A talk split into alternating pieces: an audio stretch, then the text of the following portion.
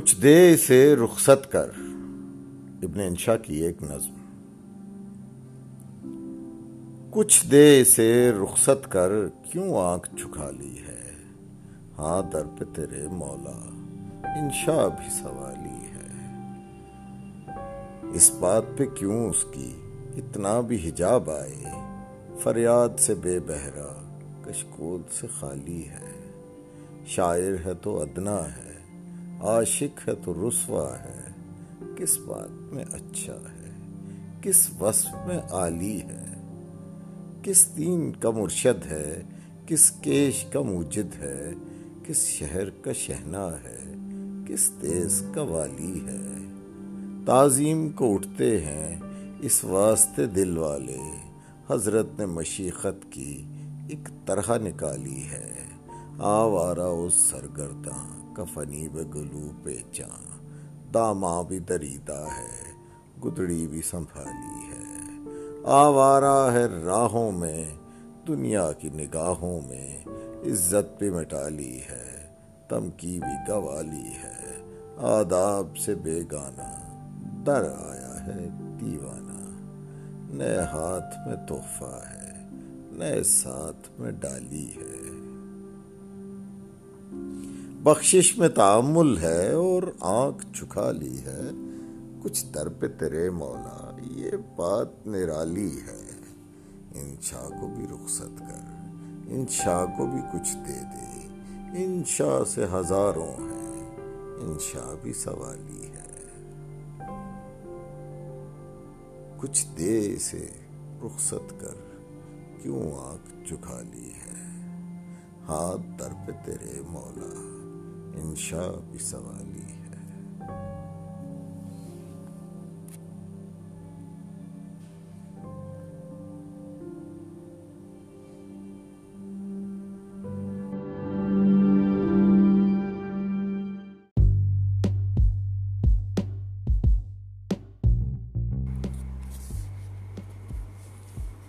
افتخار عارف کی ایک نظم اعلان نامہ۔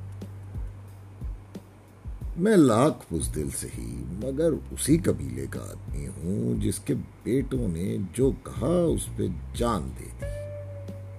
میں جانتا تھا میرے قبیلے کی خیمہ گاہیں جلائی جائیں گی اور تماشائی رقص شولہ فشاں پر اصرار ہی کریں گے میں جانتا تھا میرا قبیلہ بریدہ اور بے ردا سروں کی گواہیاں لے کے آئے گا۔ پھر بھی لوگ انکار ہی کریں گے۔ سو میں کمی گاہے آفیت میں چلا گیا تھا۔ سو میں اما گاہے مسلحت میں چلا گیا تھا۔ اور اب مجھے میرے شاہ سواروں کا خون آواز دے رہا ہے۔ تو نظر سر لے کے آ گیا۔ تباہ ہونے کو ایک گھر لے کے آ گیا۔ میں لاکھ اس دل سے ہی، مگر میں اسی قبیلے کا آدمی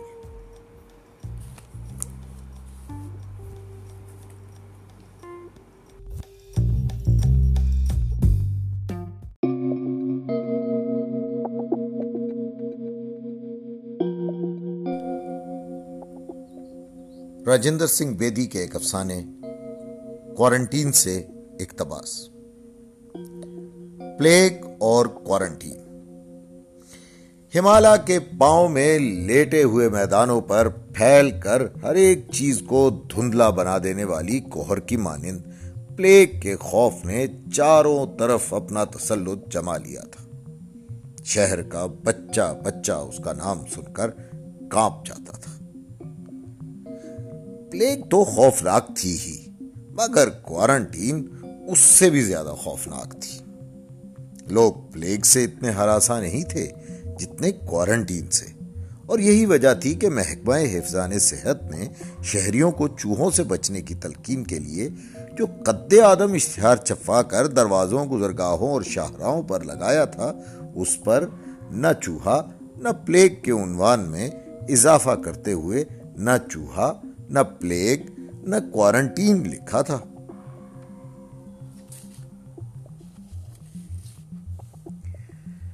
کوارنٹین کے متعلق لوگوں کا خوف بجا تھا۔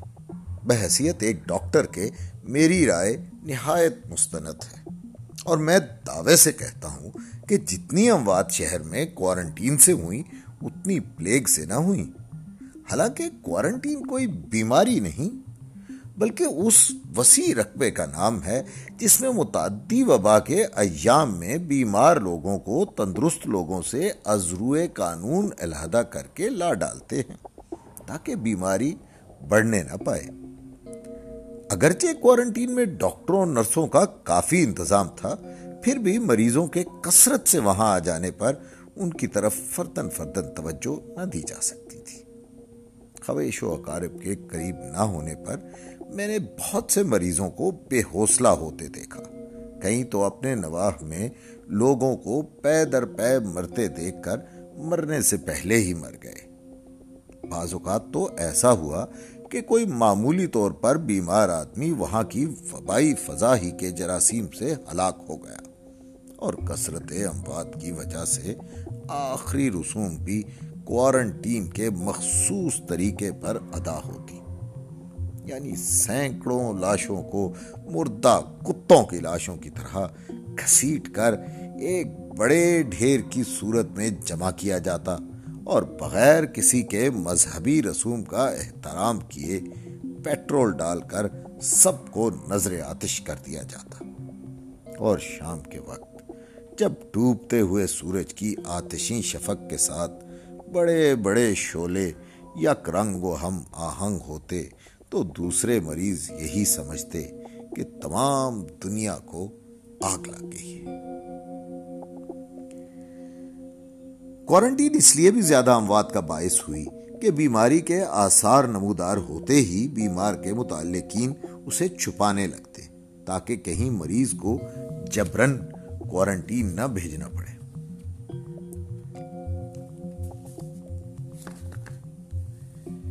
چونکہ ہر ایک ڈاکٹر کو تنبیہ کی گئی تھی کہ مریض کی خبر پاتے ہی فوراً مطلع کرے، اس لیے لوگ ڈاکٹروں سے علاج بھی نہ کراتے۔ اور کسی گھر کے وبائی ہونے کا صرف اسی وقت پتہ چلتا جبکہ جگر دوز آہو بقا کے درمیان ایک لاش اس گھر سے نکلتی۔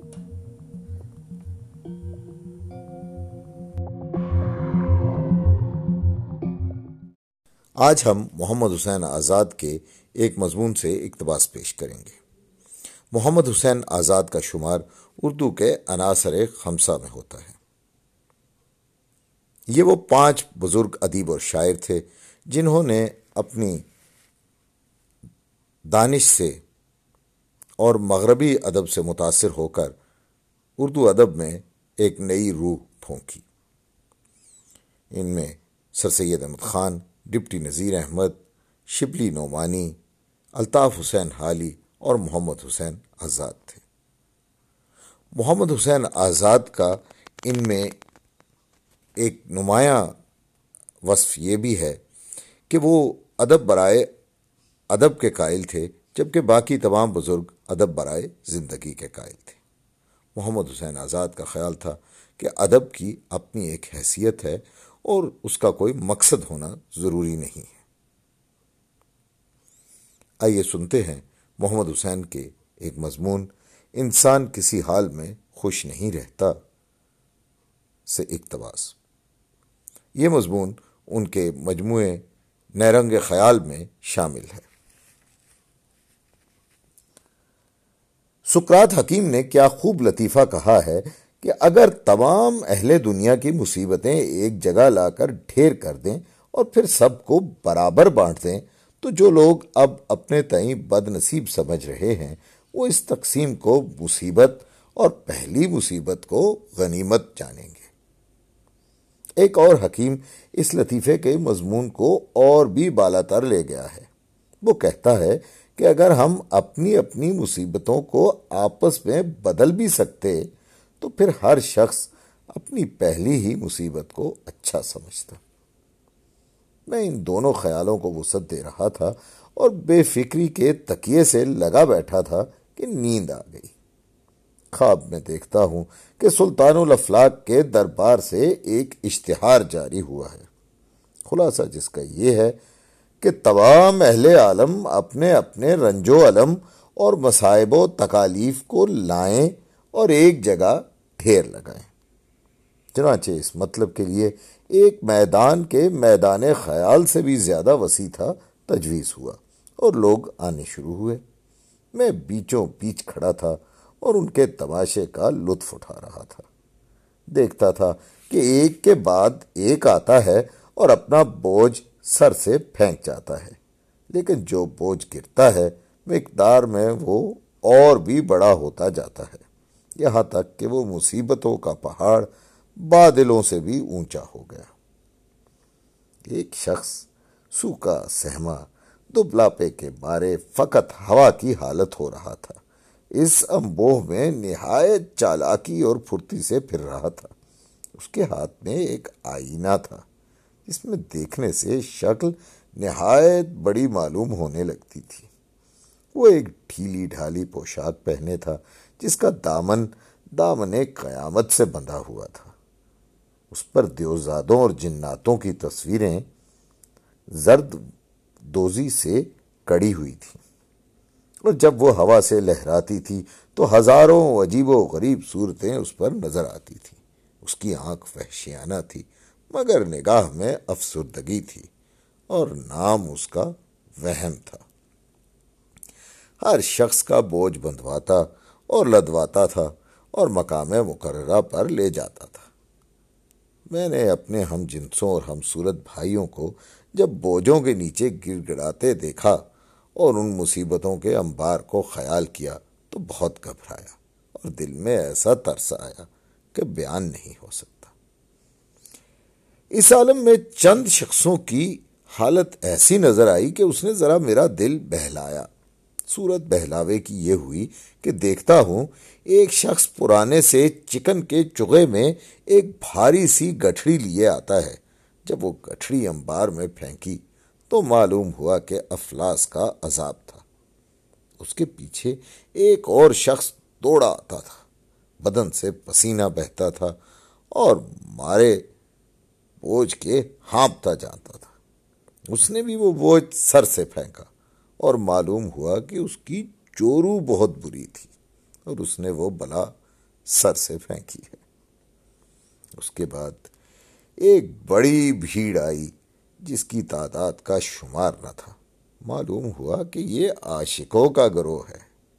ان کے سر پر دودے آہ کی گٹھڑیاں تھیں کہ انہی میں آہوں کے تیرے خیالی اور نالوں کے نیزہ وبالی دبے ہوئے تھے۔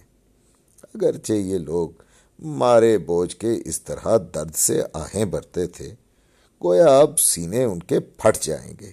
لیکن تعجب یہ ہے کہ جب اس امبار کے پاس آئے تو اتنا نہ ہو سکا کہ ان بوجھوں کو سر سے پھینک دیں۔ کچھ کچھ جد و جہد سے سر ہلا، مگر جس طرح لدے ہوئے آئے تھے، اسی طرح چلے گئے۔